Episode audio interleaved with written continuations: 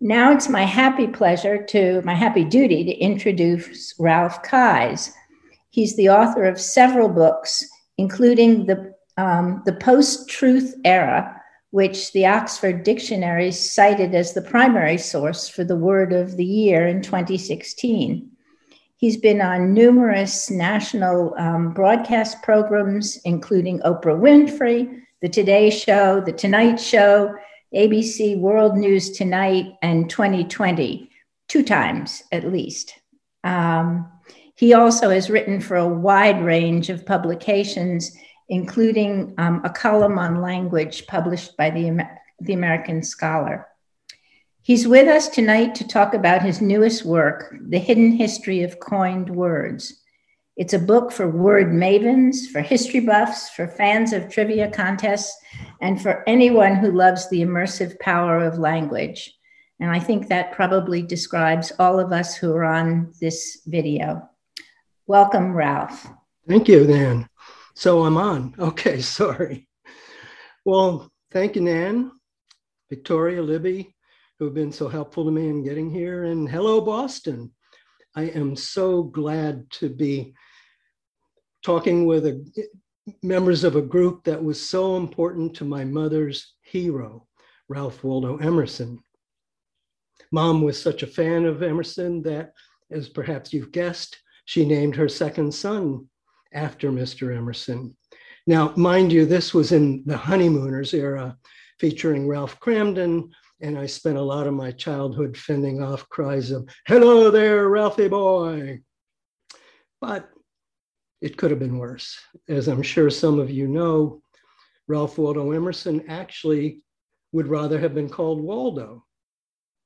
Now, can you imagine if I had been called Waldo instead of Ralph? Then it would have been, Where's Waldo? Oh, there's Waldo, pointing in my direction. But I digress. I don't know if Emerson consulted notes when he lectured, but I will. And there's a reason for that. Even though in this talk and in my book, my primary focus is on the interesting, usually unknown stories behind the coining of words, it's also a work of etymology. Uh, I really bent over backwards to get the names right, the coin words right, the dates, the context. And so I will be consulting notes as I go along just to make sure that you are getting the most accurate information I can give you. So without further ado, let's go to Winston Churchill's desk. Now, what you may be wondering, what is it about Winston Churchill's desk that has anything to do with coin words? Well, if you look a little more closely in the middle of the desk, there's a tool. This was a sort of paper punch that Mr. Churchill used to punch holes in the corners of papers before attaching them. He really, he was very noise phobic and he hated the bang of staplers. And so he had his assistants use this punch to punch holes in the papers and then attach them with those little thingies you see up in the left corner, which were called treasury tags, bits of yarn with bars on them. Now, he didn't like the word paper punch particularly. He was very word proud. He called them this uh, punch a clop. That's my clop. Hand me the clop. Nobody else picked it up, nor did they pick up the others of the many, many words that Churchill liked to coin. He coined, for example, fear thought, which was needless worrying. I kind of like that, but it didn't get picked up. Bottlescape was his name for the bottles that he liked to um, to paint. And one of my favorites is Queuetopia, which is what he called the socialist society to come in which you stood in lines a lot. None of these words made it into the lexicon. But several that Churchill used in passing did make it into our ordinary conversation, and one in particular. In 1950, Winston Churchill said, We shall parley at the summit. Now, summit survived that declaration big time. over the years, we've talked about summit conferences, summit meetings. We even just say, let's summit, making a verb out of a noun. Summit became a verb, let's summit. And so Winston Churchill, the proud word coiner, turned out to have actually made a contribution to the lexicon that wasn't one he intended. It was just a word he used in passing. And that's not uncommon among word coining in the, in the world of word coining. It illustrates how hard it is to anticipate which words will, will enter the lexicon and which won't, because the coining of words and the adoption of words that are coined is a very haphazard enterprise. It's unpredictable, it's fluky. It's, um, as a little girl, I used to know, coin the word chanceful, very chanceful, very chancy, very spontaneous. Let me give you an example. In the early 17, in the, I'm sorry, in the early 18th century, 1713 to be exact, at Smith's, Smith's Cove in Gloucester, Mass. Maybe some of you have been there. A new type of ship was launched, a double masted, low schooning, um, low floating boat that, that skipped over the water. And as it was launched, someone in the crowd that had gathered to watch called out, See how she scoons. And the ship's builder, Andrew Robinson, responded, a schooner let her be. Now, I don't think Captain Robinson was planning to give us a word that we would use to this day, but he did. Schooner. It's a you know very typical word for a certain kind of ship, and it came not out of careful coining, but out of a spontaneous exclamation by Andrew Robinson. In one case after another, this is how words have, have been coined and entered the lexicon, just by, by gosh and by golly, as we used to say, just by chance. Let me give you another example. In 1900, L. Frank Baum published his very popular book, The Wonderful Wizard of Oz. Now, this word, the last word in his title, became very popular. Oz, what a great word. And to this day, we use the word Oz when we say, for example, He's like from Oz. There it is, Wonderful Wizard of Oz. So, where did Oz come from? Well, according, some people speculated that Oz was actually meant to be Job's land of Uz. Other people thought it was a mashup of the ooze and ahs that Frank Baum liked to excite in his readers. But he himself had the most likely, if the most prosaic explanation.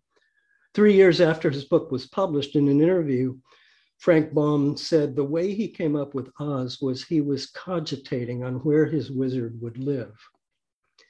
And he looked around his office and his eye rested on a file drawer that said, Oh, hyphen Z. It was a three drawer file, A to G, H to N, O to Z. And he thought, that's it, Oz. And the rest is history. He had his word, and so do we. Now, Baum was just one of many authors for children who created words that were used not just by his childish readers, but the grown-ups who read to them and the rest of us uh, nerd, for example, this, this took librarians and etymologists years and years and years to try to figure out where it came from. And finally, it was discovered in a 1950 book by Theodore Geisel of Springfield, better known as Dr. Seuss. He referred in that book just in passing to a nerd. It was one of his nonsense words, but now, of course, it's a very common, very popular word other other words conjured by Theodore Geisel, you know, Grinch, Nook, Zillow have also entered the lexicon or, or become brand names in the case of Zillow. Then there's Wymps. Now, as you can see from this book jacket, Wymps was a book for children. It was pu- first published in 1897 in England it was about a group of kids who were good at picking on other kids, but ran away crying when they were picked on themselves. They were wimps. Well, changing the Y to an I, we still use that word, wimps. Then there's goops. Long before Gwyneth Paltrow was born, seven decades to be exact, a book appeared in 1900 called Goops and How to Be Them. This was written by the humorist Gelett Burgess, who was born in Boston, graduated MIT, went out to San Francisco where he thought he could have more fun and had fun writing this Goop series, Goops and How to Be Them. And of course, gave us a word, a very good word, goop. It's too goopy. Don't goop it on. That casserole, it's so goopy that's the way that's the way words sometimes enter the enter the enter the lexicon just by being the title of a facetious uh, kind of a silly little children's book goops and how to be them. Uh, goon is another word that came out of well i want to say came out of nowhere that's not true. It came out of popeye. Popeye had a goon what he called called a goon family featured of the goon family who lived on goon island and they were big and kind of ominous. Alice the Goon, especially eight feet tall. And when children misbehaved, this is way, you know, back in the 30s, they were warned Alice the Goon is going to get you. Well, Alice the Goon didn't stick around, but her last name did. We still talk about goons. That was just one of many, many words that have come out of uh, come off the funny pages. And I'm going to read from a, a, list I have here of other words. It's amazing how many words cartoonists, even though they're mostly drawers, have contributed to our vocabulary.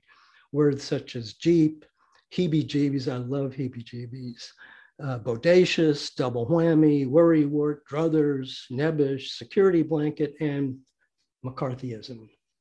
Now, McCarthyism appeared first in an 1951 editorial cartoon by the Washington Post cartoonist Herb Block.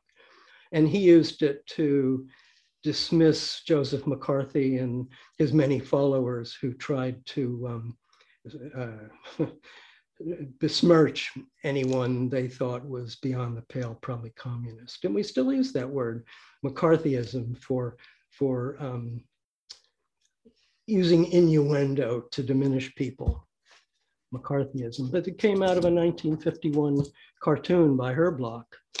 So the many contributions to our language that came out of cartoons weren't necessarily intended.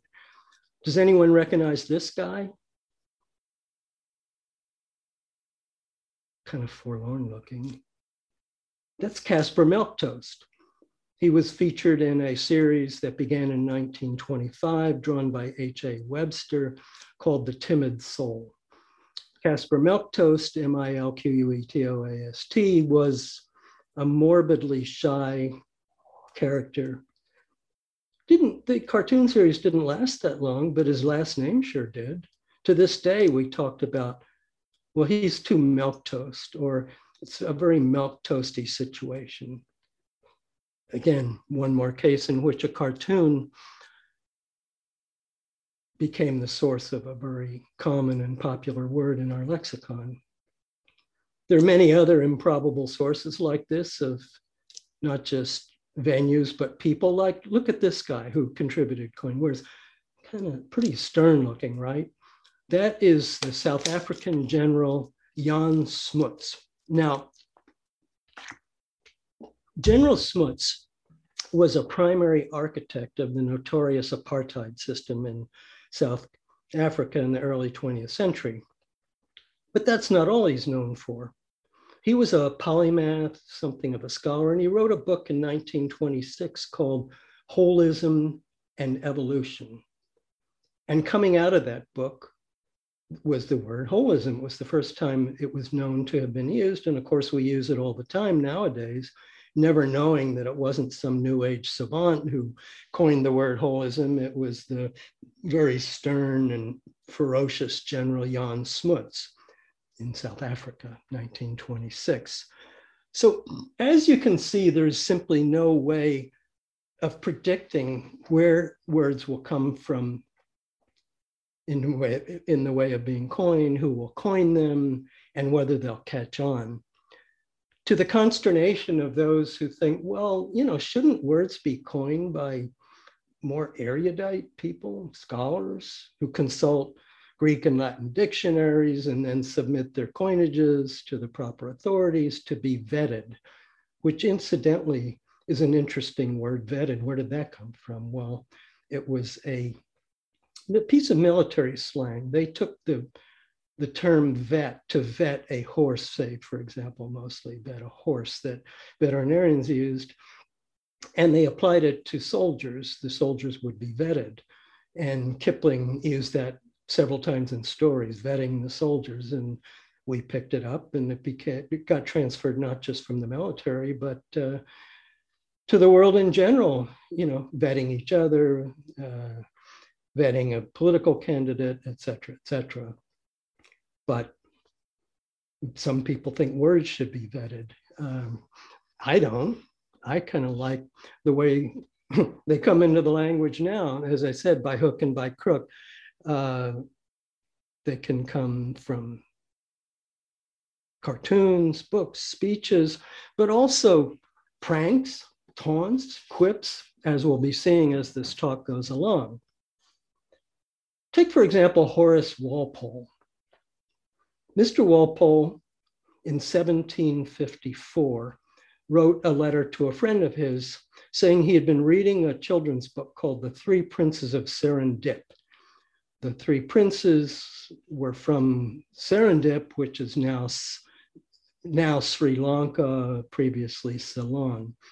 And in their travels, they were constantly making accidental discoveries. Now, Mr. Walpole in his letter said, I made up a new word based on serendip for people who make, for the process of making accidental discoveries. It's serendipity. Now, he didn't think of that as a, a serious uh, coinage. He, it was just a, a, confection, a little joke between friends.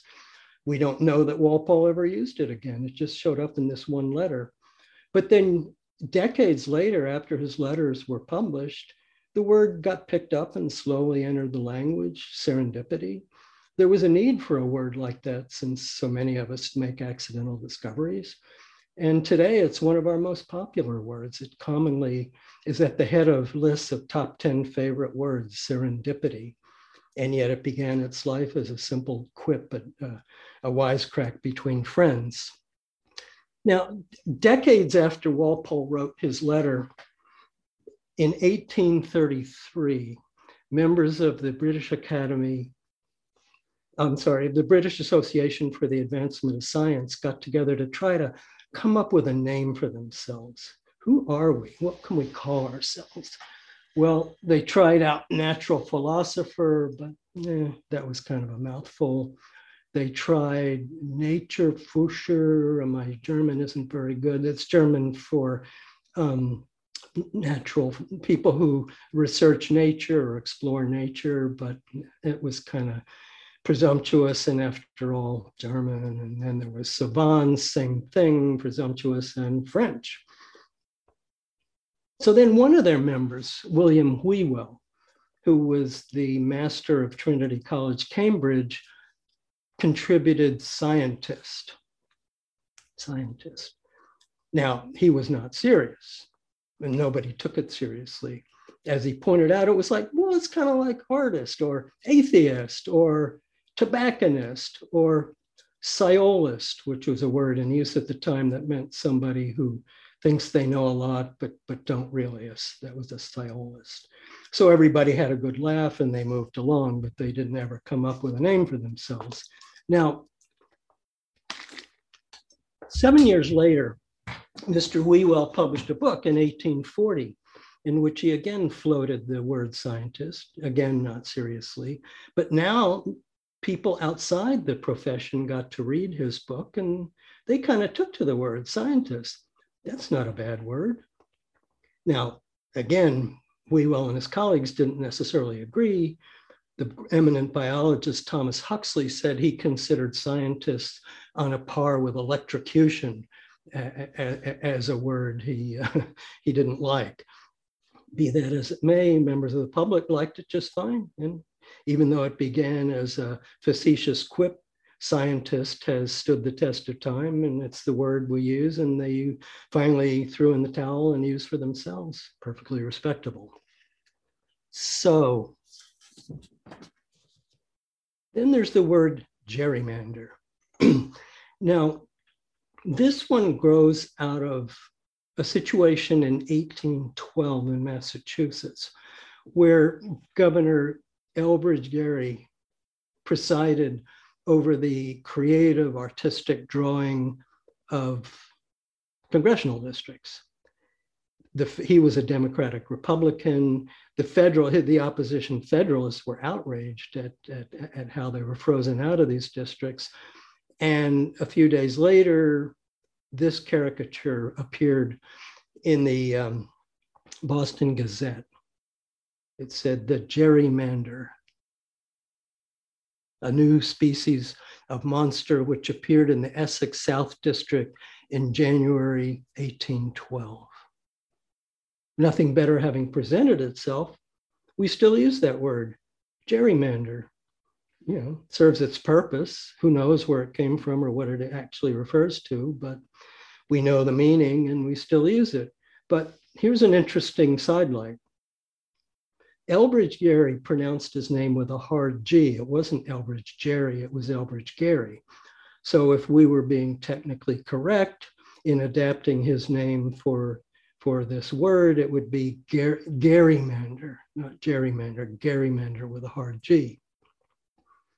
Another unlikely coinage also appeared in a Boston newspaper, this one in 1839, uh, the Boston Morning Post.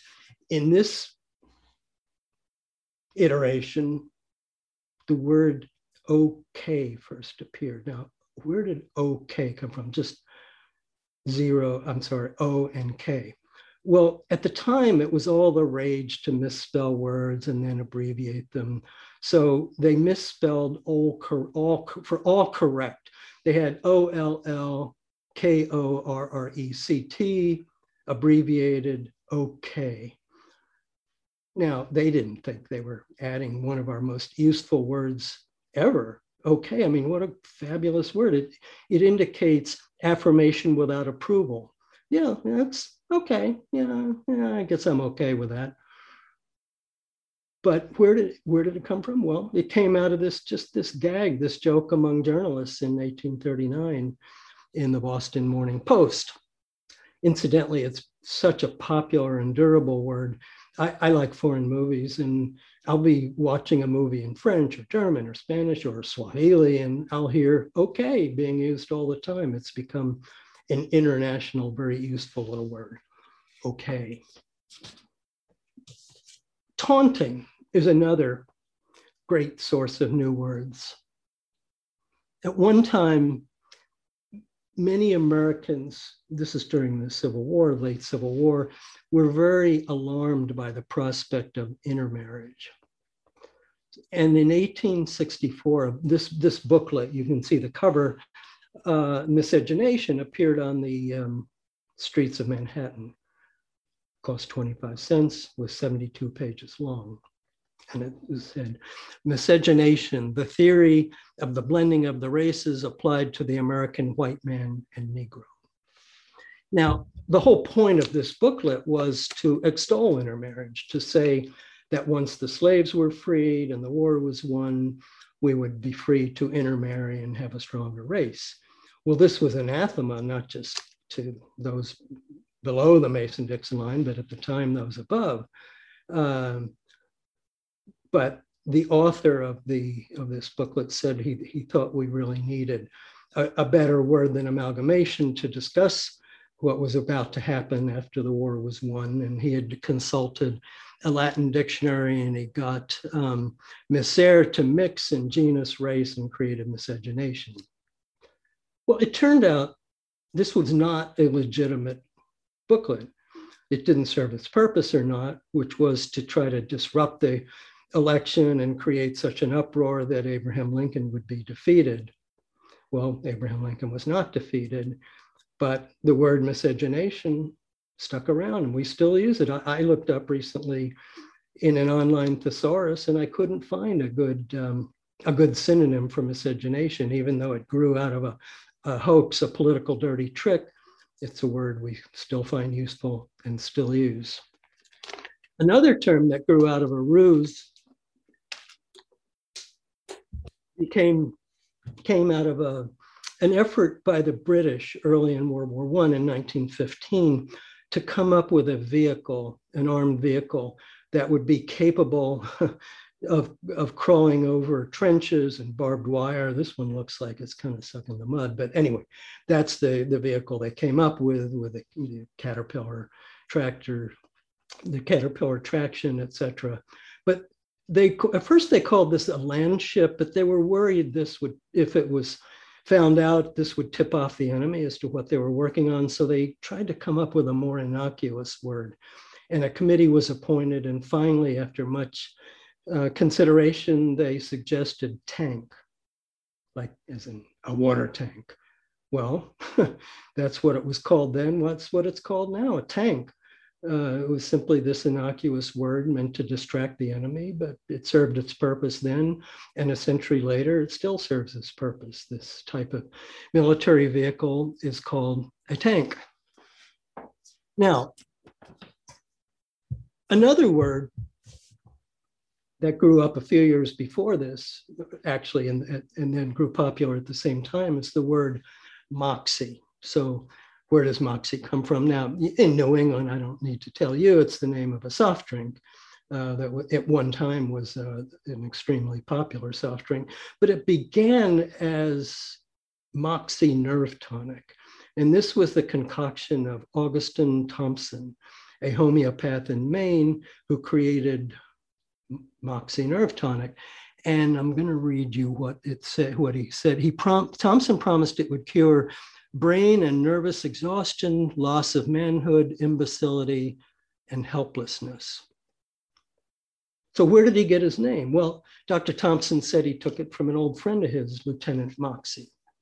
Okay, so after Moxie became an extremely popular drink, more and when it stopped being a patent medicine, just became a soft drink.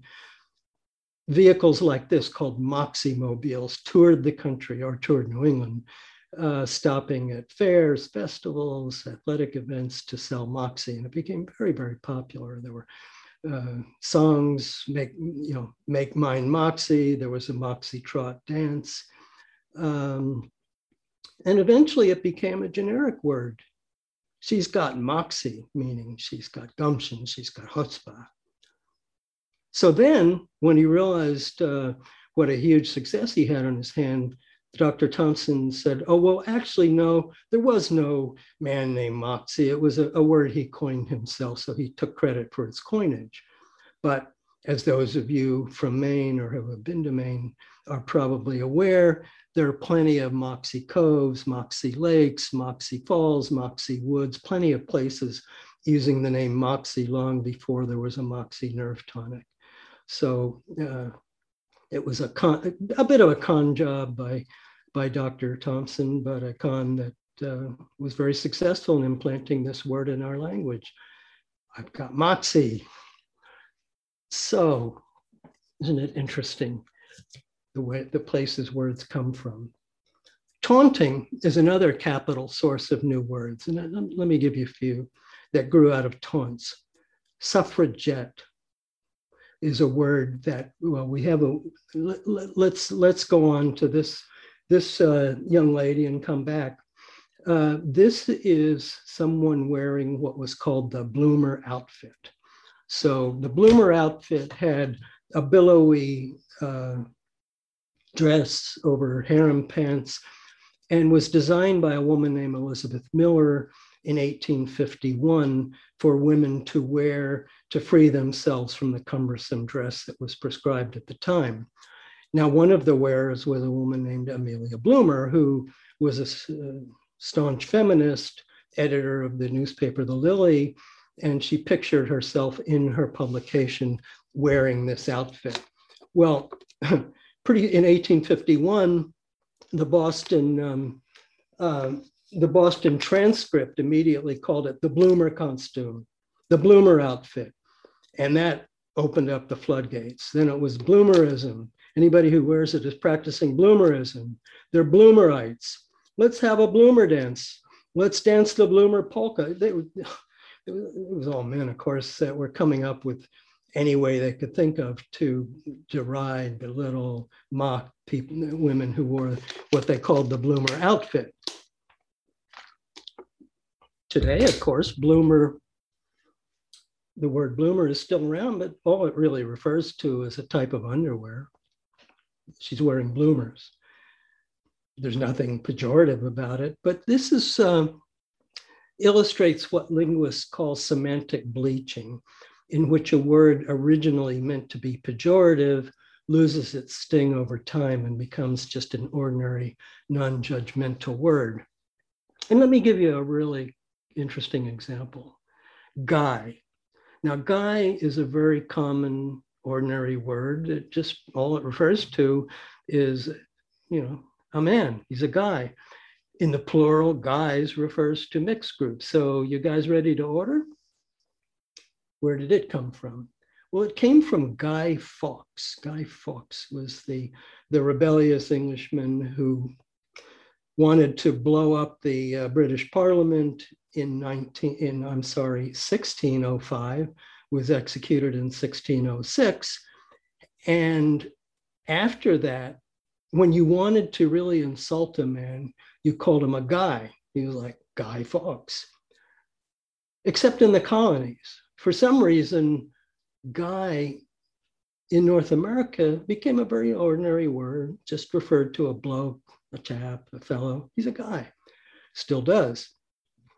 But it remained rather insulting in England, even as late as 1921, when G.K. Chesterton came to this country from, from London and didn't know what to make of people calling him a regular guy. Oh, Mr. Chesterton, you're a real regular guy. Were they insulting him?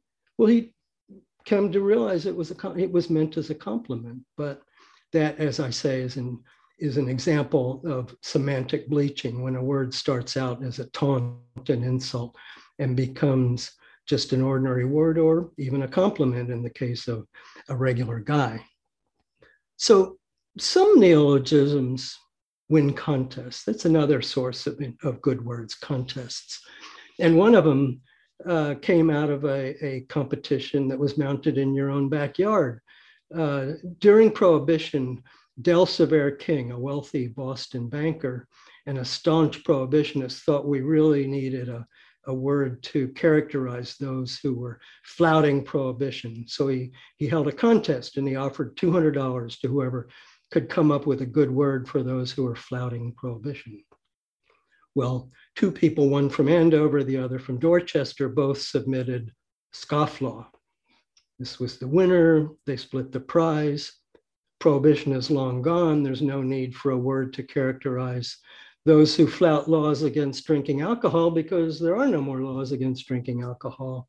But there are other types of laws that can be flouted, and we still use the word scofflaw for people who scoff at the law. They're scofflaws, but the good winner of a contest. Other words that won contests include transistor, nylon, and spam. Good old spam, which in 1936 won a competition mounted by Hormel to offer a better name for its meat medley, its spiced meat in a, in a um, tin. And the winner came up with Spam, uh, one of the most successful brand names in American history, and one, of course, that went on to be used as slang for um, junk email. So, contests, wisecracks, taunts, typos, we just don't know where neologisms, the you know the pro word for coin words, come from. We just we we just don't know where and where will the ne- where will the next ones come from? We're we're just not sure. And thankfully, thankfully, what fun would it be if words could only be introduced into the language after careful construction and, and you know squinty-eyed scrutiny by erudite scholars that would be uh, really boring. So I prefer, and incidentally, this happens in countries like Spain, France, Italy. They have academies that scrutinize new words and tell us which ones we're allowed to use. They're not always successful, but that's the intent. We have no such intent. English is an open source language. Anyone is free to contribute a word to the um, to the vernacular, and good deal. That's why English is such a lively, flexible, nuanced, user-friendly language, because words can come from just about anywhere. So, who would have thought that a word like Zoom would become so ubiquitous?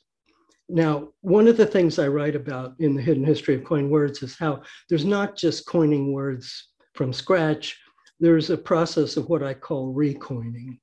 Now, Zoom obviously has a long history. You know, you zoom someplace, you go there fast, you have a zoom lens, you, you zoom in on something, etc. But when it was recoined by the country that gave us the medium that I'm now using and we're communicating on, it all it was picked up immediately. It's such a good word, Zoom, and has well, I don't have to tell you how many usages it, it, it, it's acquired in, in, in a year's time. Uh, so I'm in my Zoom room, wearing my Zoom outfit. Why don't you Zoom me? Unless you're zoomed out. You know, we are getting Zoomified these days, aren't we? And on and on and on there's a lesson here for those of you who might be bold enough to want to try coining a word on your own. Think first about words that are terse, forceful, and use good letters, like Z. Z is an excellent letter, not just for a word like Zoom, but Zillow, sizzle, jazz, raz, dazzle, razzle dazzle. Such words have pizzazz. They got razzmatazz. So think Z, that's a very good word, a very good letter for a new word. It just, it sounds good in the mouth.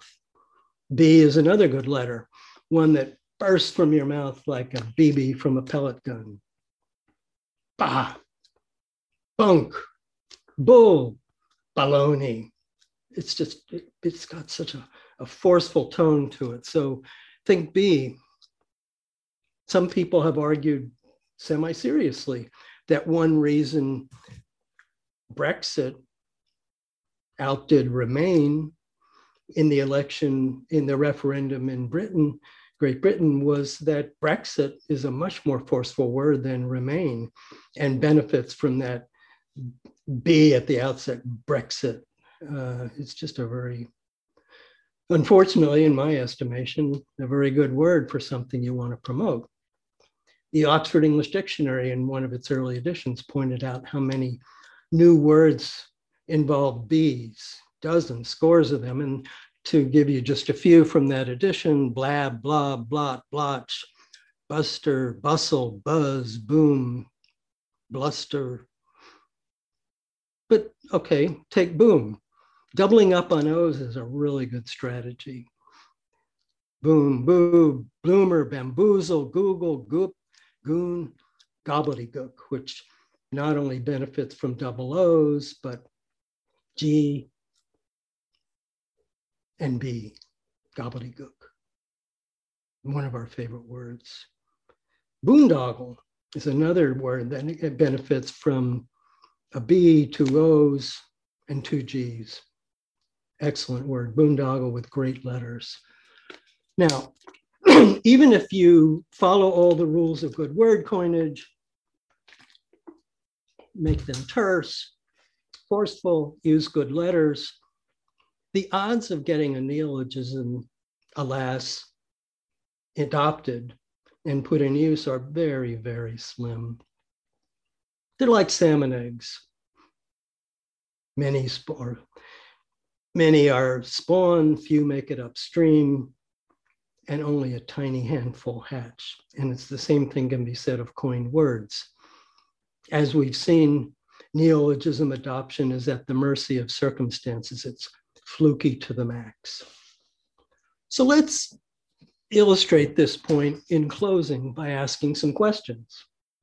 Here are my questions.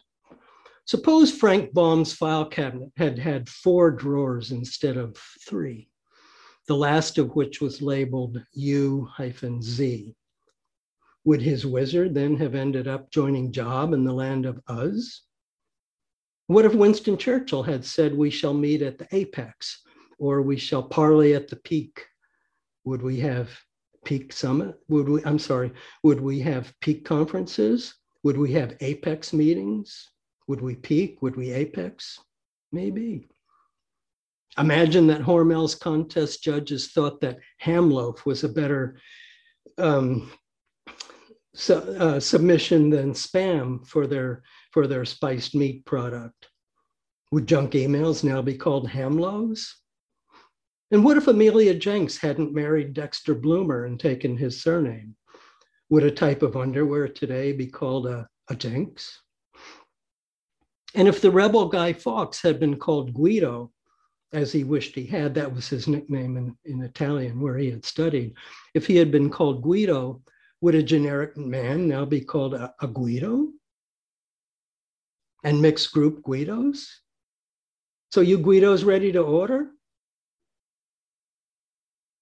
Such questions take us back to the central theme of this talk and in my book on coin words, the unpredictability of word coinage. Their absurd tenor illustrates the difficulty of nailing down exactly how usable words are created and which ones will be taken over by users, which ones will win the adoption sweepstakes.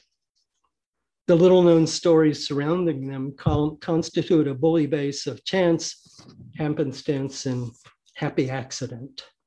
And thank goodness, the endless vagaries, vagaries, vagaries are what make the history of word coinage such a fascinating subject.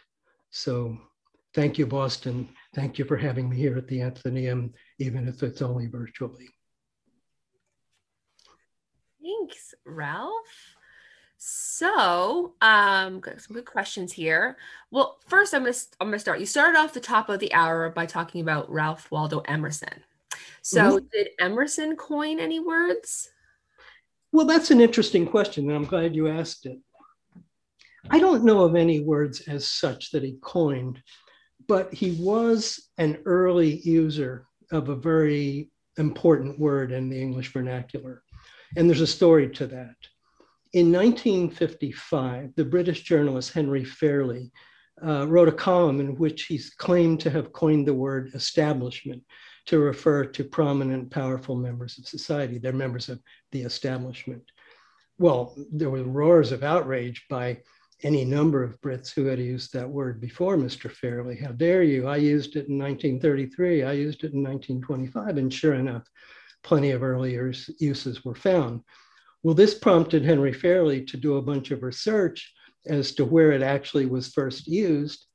And lo and behold, his research took him to an 1841 lecture by Ralph Waldo Emerson, uh, in which he called uh, the topic of his speech the conservative and upholder of the establishment.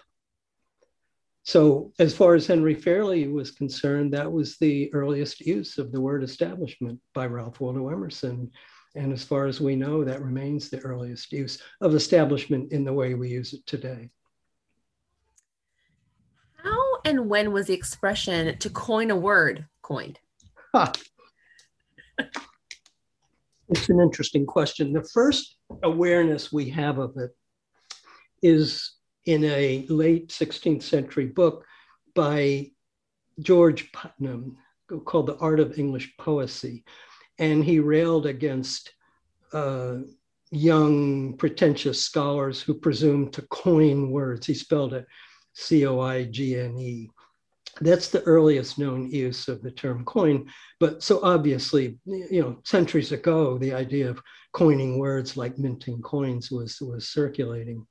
I found a cookbook from 1615 in which the author advised um, housewives that they should not be intimidated by fancy chefs who coin elaborate words for their dishes.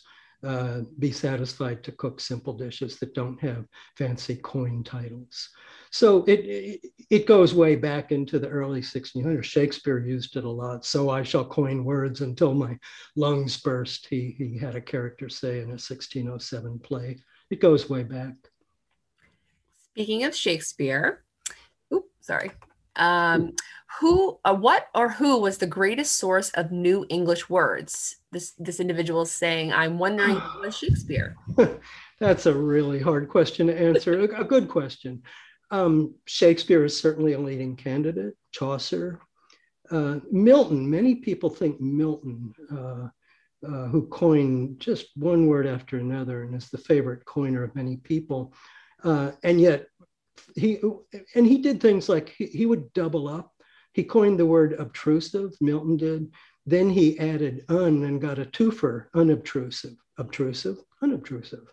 He's best known, of course, and this was a, an unintentional coinage, uh, as we've talked about, when he called his, uh, his, when his epic poem included pandemonium for the hell uh, uh many had to endure, the chaotic hell. Uh, unbeknownst to him, that word was probably his biggest heritage, his biggest legacy as a coined word, pandemonium, which we still use for chaos. So Milton, Shakespeare, Chaucer, uh, Sir Thomas Browne isn't that well known today, but was a, an English physician and philosopher and writer who coined one word after another centuries ago and is still highly regarded as a word coiner. Have you come across any favorite coined words that lasted a while, but we may not know well today? Huh metrosexual. uh, yeah, I call it's just it. I call amazing. It's amazing how many words enjoy. I call them pop-up words. They enjoy a moment in the sunshine. I mean, think about Y2K. That was the word of the year when when we were rolling over computers um, two um, two decades ago, and yet it's hardly it's hardly known today. Plutoed is a word that was very popular when Pluto was relegated to non-planet status and again was chosen as the word of the year by the American Dialect Society to refer to um, uh, something that enjoyed enjoyed prominence and then was relegated to um, to obscurity. But when was the last time you heard Pluto use? So I call those pop-up words, and it's very, very common for words to pop up, new words, coin words pop up enjoy great popularity and then disappear. We have uh, another attendee that's asking, why don't we have competitions for naming things anymore? Why don't we? Yeah. That's the question. Mm-hmm. Well, that's a good question. Uh, they've certainly been popular over time. Uh, the Barbara Wallraff, who who's, uh, lives in Massachusetts, uh, may still live in Boston. Anyway, she ran a competition for years in the Atlantic called the Word Court, uh, uh, called Word Fugitives, uh, in which she invited people to contribute coin words. There's a problem here, and Wallraff addressed this problem often. Word competitions tend to favor the clever over the useful. Um, I'll give you an example. NPR, National Public Radio, sponsored a competition a few years ago for an almost sneeze. What do you call it when somebody almost sneezes but not quite? Well, they got hundreds of entries, and the winner was Sniff Hanger. Sniff Hanger. So that was the first and last I think Sniffhanger was ever heard from. And the problem is that competi- word coining competition, it's loads of fun. I, I love you know coming up with clever words, but for the most part, winners of word competitions do not go on to become usable words in the in the vernacular uh, spam notwithstanding and scofflaw notwithstanding. Those are the vast exception. We have another attendee that's um, asking if you will mention another favorite Bostonian, Al Capp. His contributions are really favorites, but what were his inspirations? I'm sorry, I missed what was the book? Uh, another favorite Bostonian, Al Capp. Oh, gosh, that's right. Uh, why didn't I think that Al Capp? my agent, um, father used to run a tavern in Cambridge, uh, and Al Capp was uh, showed up often. Anyway, yeah, Al Capp. Well, he was a wonderful coiner of words. John Steinbeck, who won a Nobel Prize for Literature, went so far as to say Al Capp should be um, given a Nobel Prize for his inventiveness in creating a whole world of language that, that the rest of us continue to use. Uh, you know, just double whammy is, of course, first he had a whammy, then a double whammy uh, Bodacious, If I Had My Druthers, Kickapoo Joy Juice. My favorite is Joe Btfsplk, uh, BF, BFPLSK. Uh, the, the guy, the guy who walked around with rain clouds over his head, bringing misfortune wherever he went. Um, when people would ask him, "Well, how is your name pronounced?" He would say, "Besplit, B L B F L S P K." Uh, now, we can't really pronounce his word, but I often see that show up in the press. He's the Job of Splick of this, or he's the Job of Splick of that. So yeah, Al Capp was one of the one of the greatest word coiners of our time, and a perfect illustration of of how cartoonists uh, have contributed so much to our to our uh, vocabulary. Are there any groups or organizations one can join that focus on word coining? I feel like you might be president of one. Yeah, no, I don't. Gosh, you guys should create one. it's a good idea. Uh, no, I've never heard of one. There's the American Dialect Society, which has a committee on new words, and every year they get together and um, vote on the the best new words of the year. But as we've seen, they don't always come up with ones that that last very long do coined words and do coined words enjoy much, much usage across generations or are they used by one generation but not passed along to the next? Well that's an excellent question. I think more broadly speaking oscar wilde said one generation never wants to adopt the slang of another. Excuse me of the one preceding.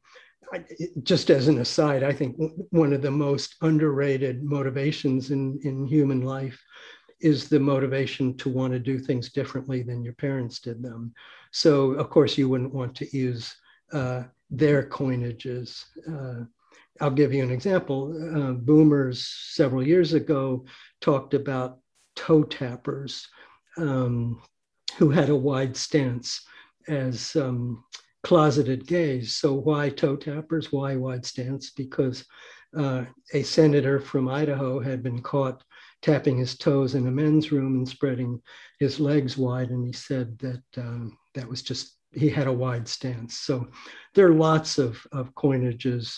Uh, I, will give you one I, am sorry that has disappeared and wished hadn't. Uh, mugwump.